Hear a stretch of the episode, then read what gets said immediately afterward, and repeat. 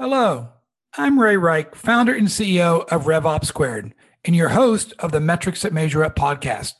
We talk to a wide variety of B2B, SaaS, and cloud thought leaders, executives, investors, and people just like you to discuss the metrics and benchmarks they use to make metrics informed decisions. Now, on to today's show.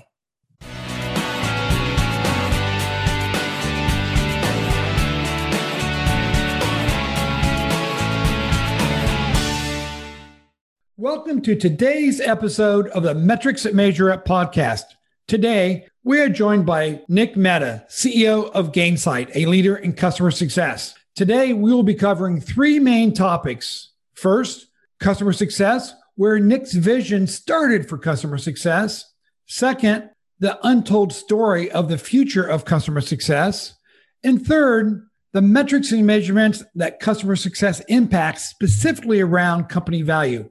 Nick, please take a moment to give a brief background overview of your journey to becoming a guest on the Metrics Measure Up podcast. First of all, Ray, thank you so much for having me on. I really appreciate what you're doing and also some of the amazing guests you've had on. So I'm honored to be in this company.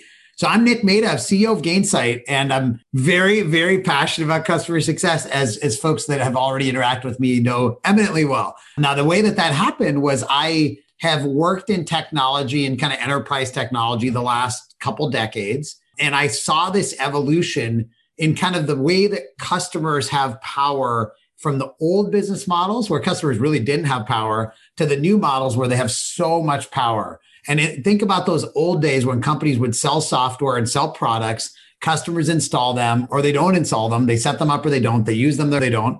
But the customer paid all their money up front. And so, for the vendor perspective, the success happened when you got the sale. But in these new models where customers are paying you as they go with the SaaS and cloud models, where they can switch anytime, where the people in your customer turnover all the time, where your customers are getting acquired and they're going public and they're going private. There's so much change. Those customers have all the power. In the old world, it was the customer's responsibility to be successful with your product or service. In the new world, it's your responsibility as a vendor.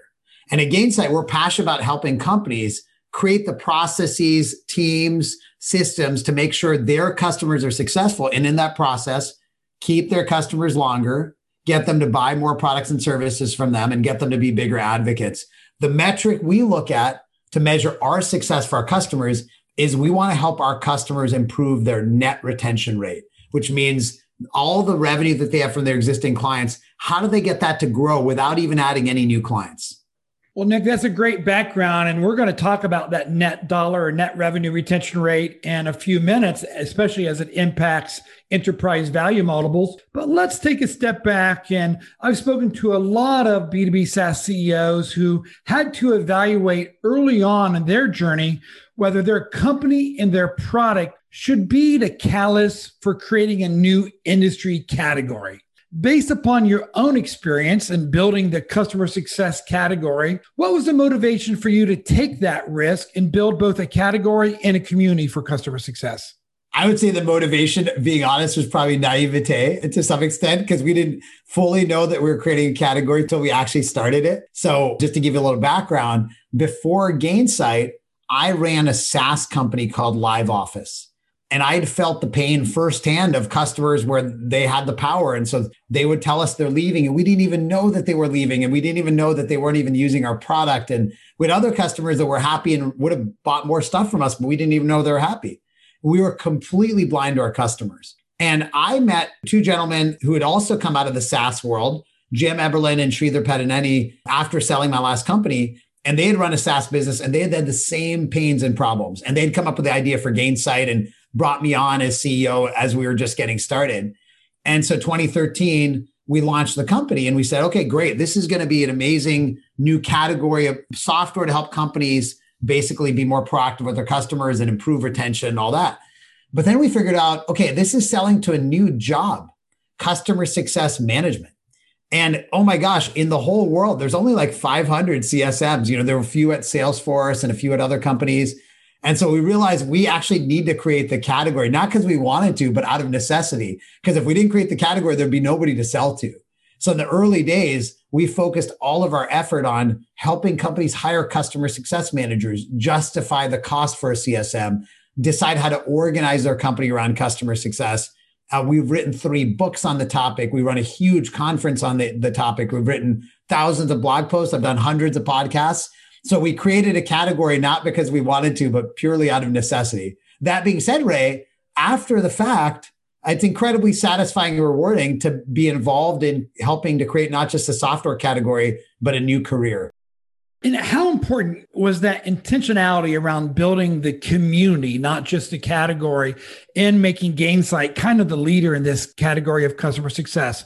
Was that a critical element of being able to build your own category?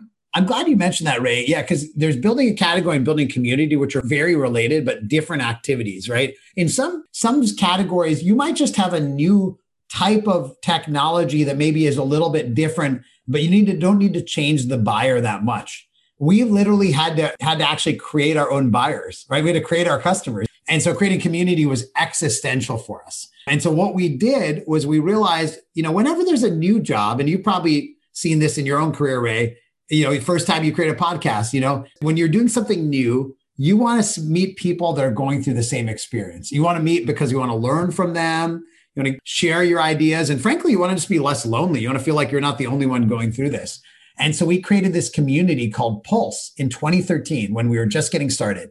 And when we launched, we, we basically said, well, we should do this community, but it can't just be a customer community because honestly, we don't have any customers. So at that point, it would have been pretty depressing. I think my mom would have showed up and maybe some friends. But you know, we needed to do a community that wasn't just our company and our customers. It was actually the whole customer success community. So this Pulse community became not about Gainsight, but about getting CS professionals together to talk about what they're going through, whether it's their career path, their compensation, organizational structure, culture, right? Things that don't have anything to do with software products, but all about people. And so we created this community. We created many different ways for people to get together from a big event in San Francisco to an event in London to Sydney to roadshow events and online forums and local chapters, all under this brand of Pulse.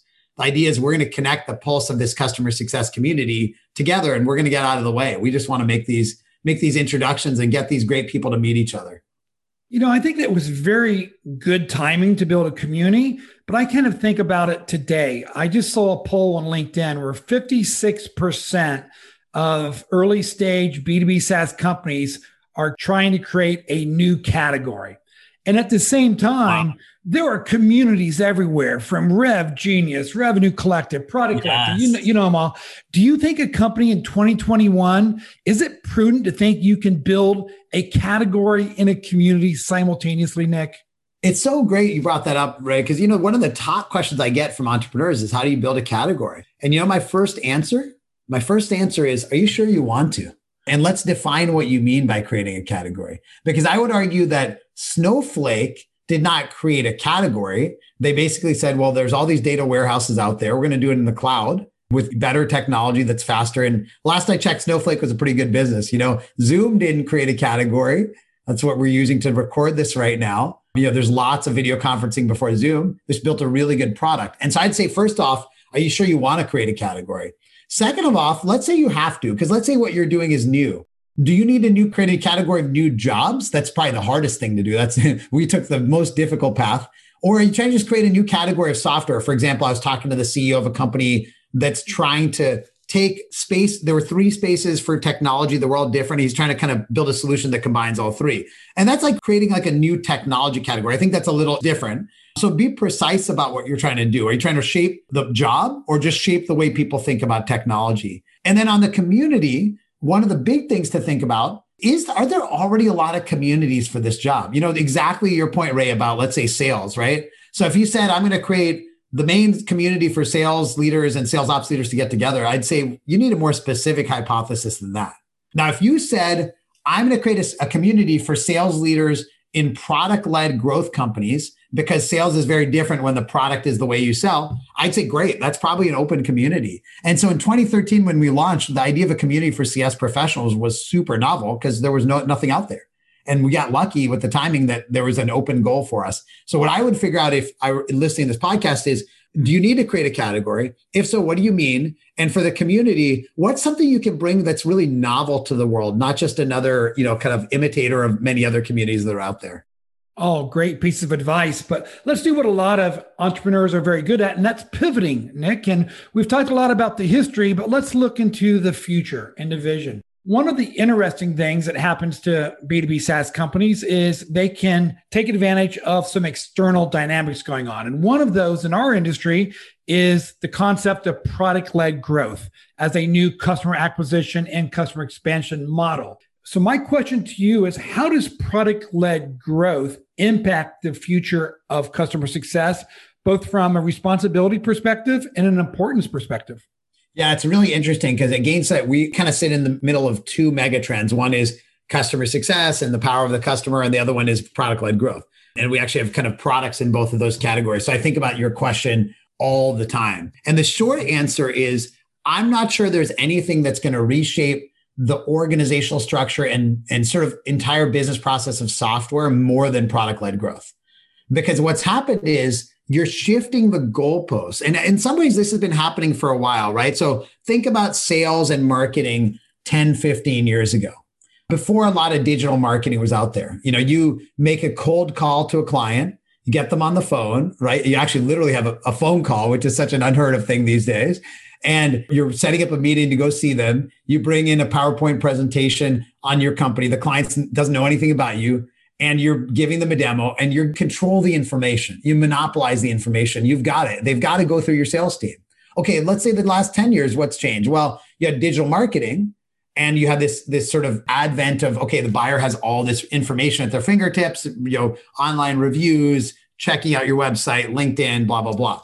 Now the buyer, uh, you know, they say 70% of the research is done before they talk to the salesperson. I'm sure you've heard that stat before, right? Then you add in customer success now the customer actually you know actually has an experience before with you and it was either good or bad and that's driving you know their interest. But now you take it to the next level with product led growth. The buyer's done 100% of the research before they talk to you because they're actually using the product. And just for people that don't know product led growth the concept is the customer starts using the product before they engage in the sales cycle. Maybe it's a freemium product maybe it's a product you can sign up for online or there's a free trial, right? There's many products, you know, you can think of Dropbox as a good example of this, right? There's many of them out there. And so that client is actually using your product. So they already know the basics. That salesperson isn't giving them an overview of what the product does. The salesperson's actually helping them get value out of the product so that client will expand. That sounds a lot like customer success, right? Right. And so what's going to happen in product led growth companies is sales and CS are merging together. And now it doesn't mean they're not going to be two separate roles, but they've got to be tightly, tightly integrated together. In the sales role, what I'm hearing people talk about is this concept of sales assist. What that means is the salesperson isn't selling you. The salesperson is assisting you because you're, you're buying and, and you're buying by trying. And so you're trying, you're buying, salesperson there to help you. Right. And then probably once you get to some, some level of, okay, you're starting to use it, that CSM is now starting to help you grow and get more value. But they're going to be super tightly integrated together. And you know, the, the folks that are the furthest along in this are the cloud infrastructure companies, the Amazons, the Microsoft, the Googles, right? Because you know, when you start, you know, your AWS account or your Azure account or your Google Cloud account, usually it's somebody puts a credit card in, you know, sets up an EC2 account or, or the equivalent, starts programming. You know, that's how it all starts, right? And so if I Google Cloud, I spent a lot of time with them. You know, they've got this incredible CS team that works really tightly with the sales team. And their job then is to get you to go consume more services and get you to expand and get more value. And so sales and CS are going to be completely reshaped with product led growth, and they're going to come closer together than ever. I'm totally aligned with that. And I think it's creating one of the new interesting friction points because for years we've talked about marketing and sales need to be better aligned. And I actually say they need to be integrated with an outside in perspective, focus on the customer buyer journey, and that will determine your internal processes and handoffs. But now with this land and expand kind of model that's being accentuated by product led growth, the handoff between marketing, sales, and customer success can be kind of fungible. So my question to you, and I know you've talked about the pre-sales and post-sales is going to be dead, and I think it was part of the customer success economy. How yep. do you define where sales begins and ends and customer success begins and ends along this customer journey? Or is it company specific, Nick? Yeah. I mean, as with everything, of course, there's some company specificity, but you ask a great question. And I think there's basically two approaches. One approach is a handoff approach, a relay race. You know, the Olympics are going on right now. So you can think about that from an Olympic perspective. And then the other approach is a, an approach where you're teaming the whole way. So one approach is I've got a sales team and their job is to basically get the client to some level of early commitment. And then that CS person is actually going to own the whole growth of that client, including the commercial side thereon, right? And so you actually this clear demarcation. I was talking to one of our customers who has this model, Ray, and what they do is the salesperson is responsible. This is actually a company in the financial tech space, fintech. The salesperson is responsible for getting that client to say they're going to spend approximately a certain amount of money with this vendor over time, right? This is in the credit card kind of next gen credit card space. So the client, let's say, is going to spend a you know thousand dollars a month. But interestingly enough, it's not a formal commitment because the company makes money based on actual spend. So the salesperson sort of gets a client signed up to say, okay, your estimated spend is going to be $1,000 a month. Now the CS person is responsible for getting that spend to actually start happening. You're getting them to switch over their credit cards, get the value, and so on. And the CS person 100% owns it after that client kind of gets started. But what's interesting in that model is you can imagine if the salesperson doesn't do a good job, they could be signing up all these customers with the, the hope of $1,000 a month and they end up spending $100 a month. And so the salesperson gets graded on what, you know, six months later, what's that customer actually spending? And so they have an incentive to make sure that they're handing that deal off well to the CSM team. So that's kind of a handoff model with a little bit of a check and balance. The other model is going back to that Google Cloud example. A lot of companies have this model where it's like, okay, sales and CS are working together the whole time. CS might even be involved in the pre-sale process. And they're actually working together the entire time. And they're both on a shared number of the consumption or revenue or usage or whatever terminology you want to use from that client. You know, it's interesting that you mentioned a shared number because this is the Metrics that Measure Up podcast. And the reason we actually created my company and the Metrics that Measure Up podcast was to try to use sharing common goals across marketing, sales, and customer success as that grounding vehicle to make sure that we're focused on what's driving business outcomes and value both to the customer and to the company. So let's talk about metrics. So, what are the top three to five metrics or measurements that you think a customer success team should be measured upon?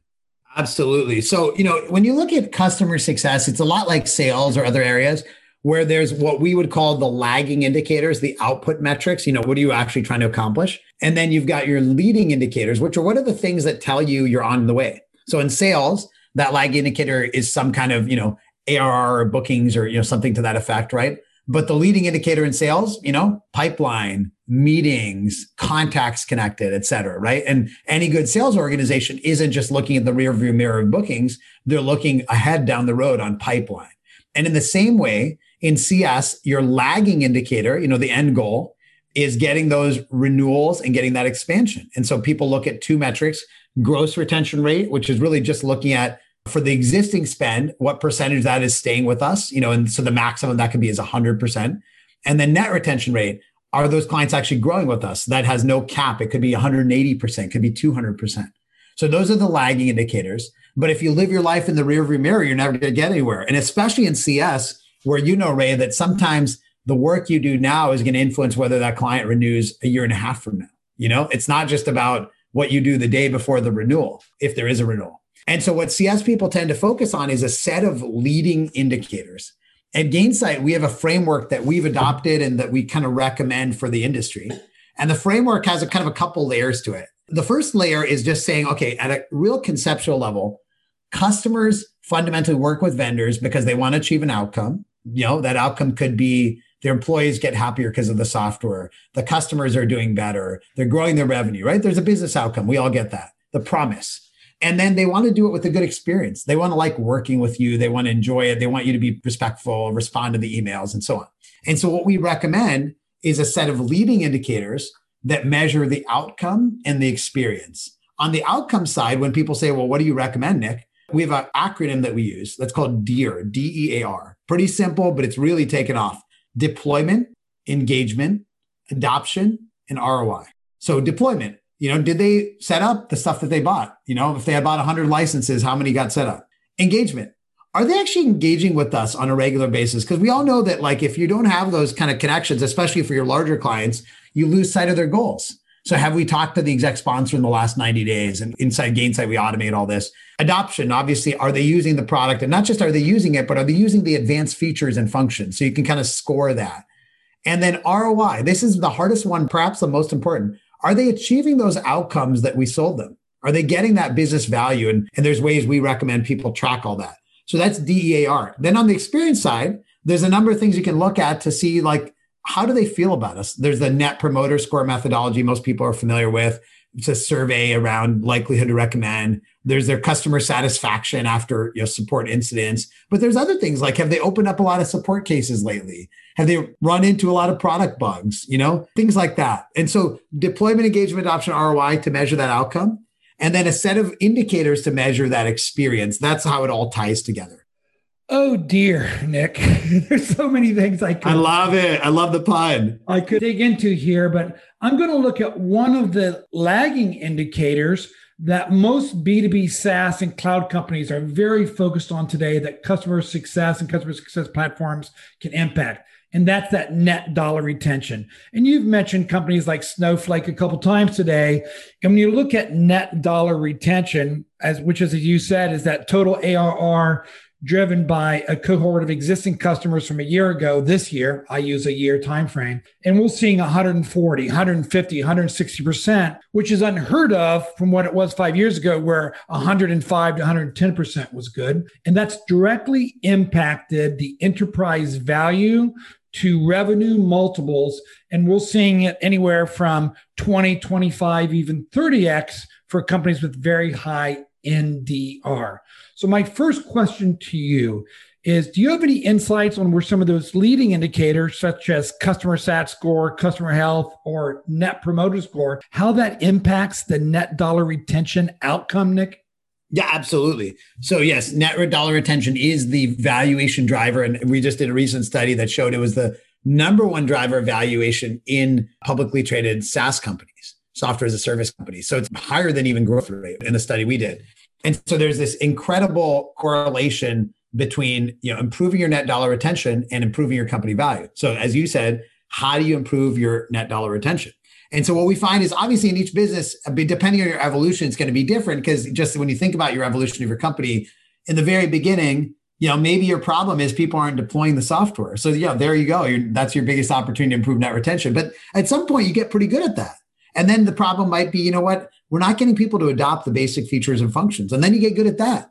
And then later on, your problem might be, you know what? We're getting burnt because when the sponsor changes, the new people aren't seeing the value and we're not engaging with the right sponsors. And so then engagement might be matter a lot. And then later on, you might get to a point where it's like, you know what? People are using it, but they're just not sure what the business value is. So that ROI might matter. So I'll tell you what we've learned over time. So on net promoter score, it's a very good thing to survey because you'll get good feedback. You can act on it. It's not a highly correlated factor with the customer's retention. The question for people that don't know is, you know, how likely are you to recommend this vendor to a friend or colleague, right? And the concept, when you think about the question, it does have an impact on that customer, that human being at the customer's likelihood to go to another company and buy you again. So that's why it's very important and you should look at it. But it's not what we found is because you won't get everyone to respond to the survey you know you get different levels in a company and some of them have impact some don't. I wouldn't overread into it in terms of prediction retention but it could be a predictor of likelihood to buy in another company.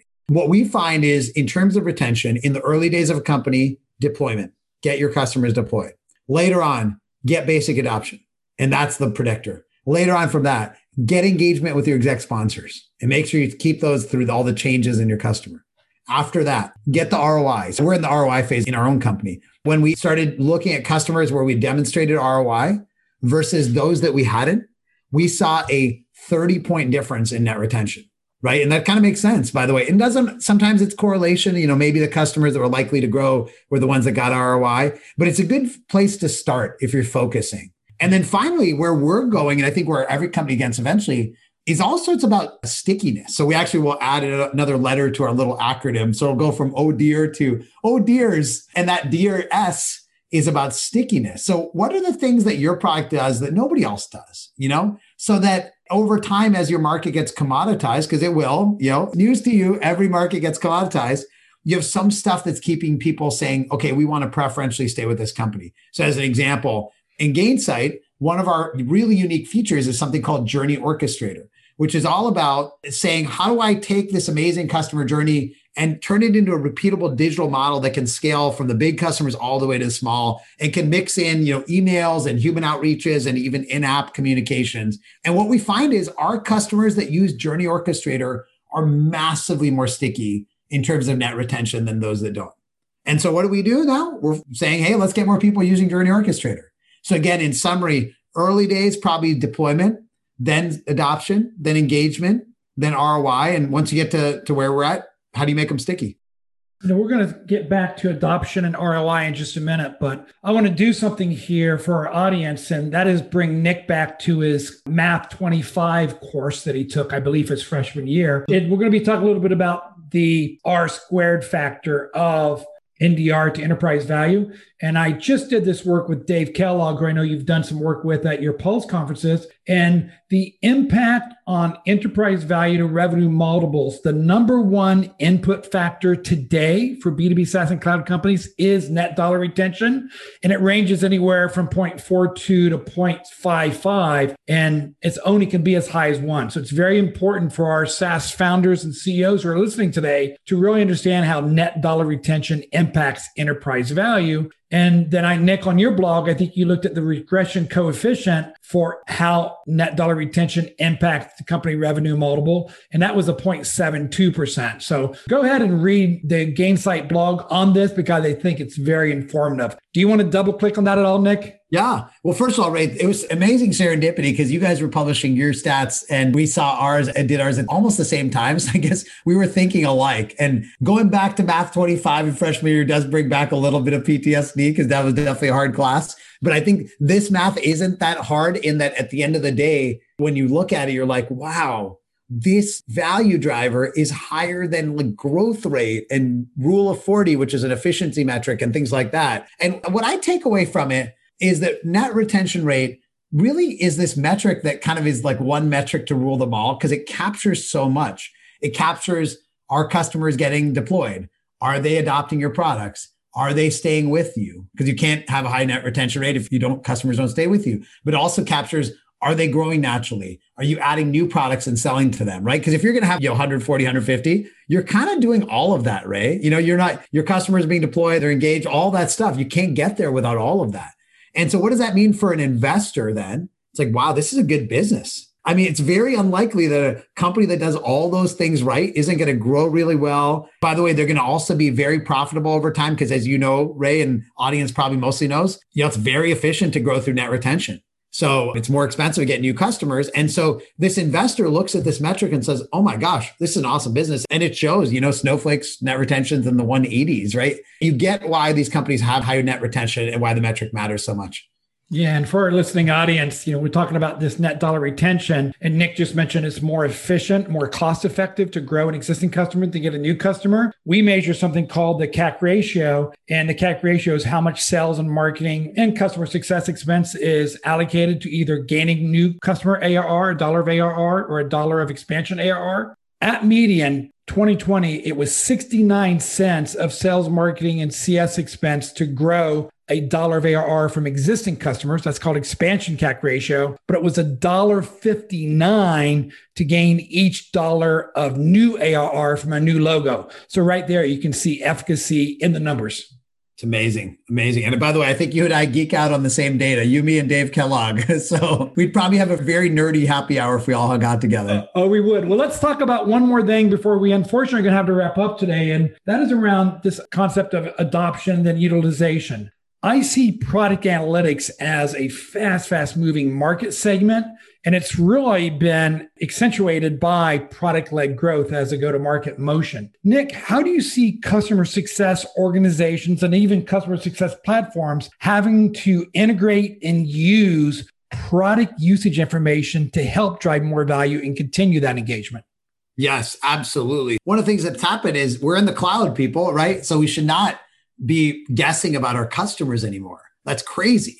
And yet, so many cloud companies are still doing the old school stuff of just sending a survey and saying how they're doing instead of actually looking at what they do. And you, you still want to ask how they feel, but you want to see what they actually do as well. That together, you know, Autodesk is one of our clients and they presented our conference about the connection of what they say and what they do. And how do you connect those dots together? And today, it's not just about, hey, are they using the product or not? That's table stakes. It's not even just how many users are using the product it's deeply understanding their usage and understanding things like, for example, what are those sticky features that cause people to really stay with you? And have they started using those? What are the paths that take them through the product that are really great? What are the ones that are getting frustrated and where are they getting lost in the product? What features should you invest more in because people are really trying to get more value to those features? Which ones are not taking off that maybe you decommission? Right? How do you get much more data driven about this? But also, this is what's really powerful. How to use your product as your greatest CSM? How do you actually build the concept of customer success into your product? The first time that new user logs in, how are they getting a personalized guide taking them through how to get value? When somebody logs in and they just bought the product and you understand these were their goals, how do you actually have a personalized guide in the product based on what their goals were? When somebody comes back and they haven't used it for a while, how do you educate them on what's new? There's no reason we have to have, do all of this in sort of one to one, hand to hand combat with the CSM. The product should be your best CSM. And then you have CSMs that kind of work and collaborate and be there alongside the product to help the customer get more value. And so this is the future. Product analytics ties to product led growth, ties to customer success, and really ties them all together. Yeah, it's going to be very interesting because I've done a special series on product led growth and where that product utilization information resides after you capture it in your PX platform, how does it go into CRM? And is it usable by the salesperson who's reaching out and trying to convert? Or does it go into the CSM platform? And how does the CS person use that to do their QBRs and ensure that the customer is constantly utilizing those core advanced features, which leads to stickiness? Nick, I'm going to be a big fan of watching this and see what happens over the next three to five years, which that brings up my last question for you. Everybody celebrates liquidity in a VC mm. backed company, whether that's an IPO or, or a strategic acquisition or a private equity acquisition. And everyone who follows our industry knows that you had a huge liquidity opportunity when you sold Gainsight to Vista Equity. But that's not the end. That's just the beginning. So I'd love to hear from you. How do you are going to measure the success of Gainsight not in 2020, but in 2025? Yeah, I love it, Ray. Thank you for asking that question because obviously, you know, anytime you're fortunate, all of us consider ourselves very lucky to have financial outcome that helps all of the families of our employees and obviously helps our investors be successful. We're just so grateful and excited to partner with Vista, who's our new investor. But our journey is so much more than you know short-term investments. It's so much more than just the financial results. When we look at Gainsight, our mission is actually that there's a different way of business that's possible. That customer success is just an example of. Product-led growth is an example of. And the basic concept is this: a lot of businesses historically felt like they were zero sum games. I win, you lose. I'm going to close the deal. I'm going to crush my number. But on the other side of that deal is a customer, and inside that customer is a human being. And by the way, on your team are human beings as well. And you know, you want a real secret? Your competitors are human beings too. Those people, your competitors that sometimes you might throw darts at are actually human beings just like you. And so we think there's a different way of doing business where you actually bring your feelings to work. You bring your authenticity. You look at everyone as human beings. We call that human first business. And at Gainsight, our mission is not about customer success.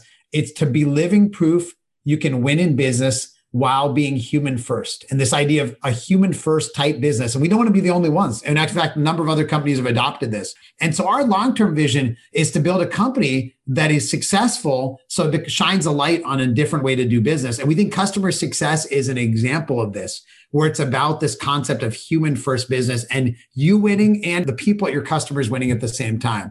Now, where that shows up for me day to day and really gives me this kind of emotional satisfaction is this human first celebration of this new career of customer success.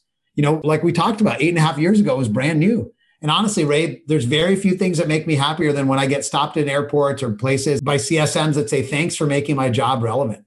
Thanks for making this career happen. You know, and by the way, I will say I'm just part of it. I didn't make the whole thing happen, but you know, being a small part of that is so rewarding. And so 2025, you know, we want to be a company that's getting this industry going with CS that I think at that point it's very mainstream. And now we've connected it to product, CS, sales, all connected together around customer success. You know, as a business, we built the technology to make all those things happen. But more importantly, our customers are thriving. You know, I feel like Ray, the best sign of customer success is your customers, the people at your customers are getting promoted. They're loving their jobs. They're finding satisfaction. And, and that's what I want by 2025.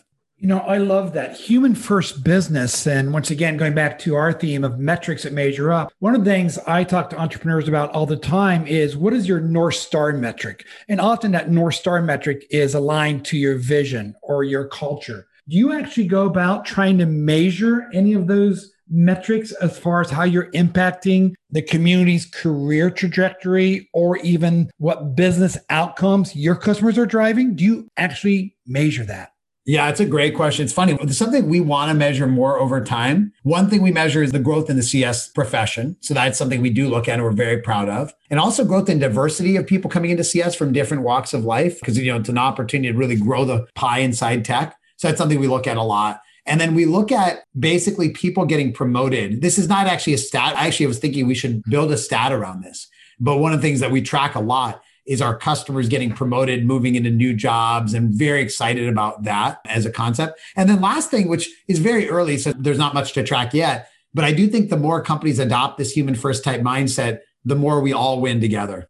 Those are great insights, Nick. And now we're going to have to unfortunately wrap up. Like you said, we could go to a happy hour and geek out all day long on this stuff. But let's have the audience get to know Nick a little bit better on a personal basis. And I do that through three quick questions. And the first is which CEO or leader do you think is a must follow in 2021? And Nick, you can't say Mike Tomlin or Ted Lasso.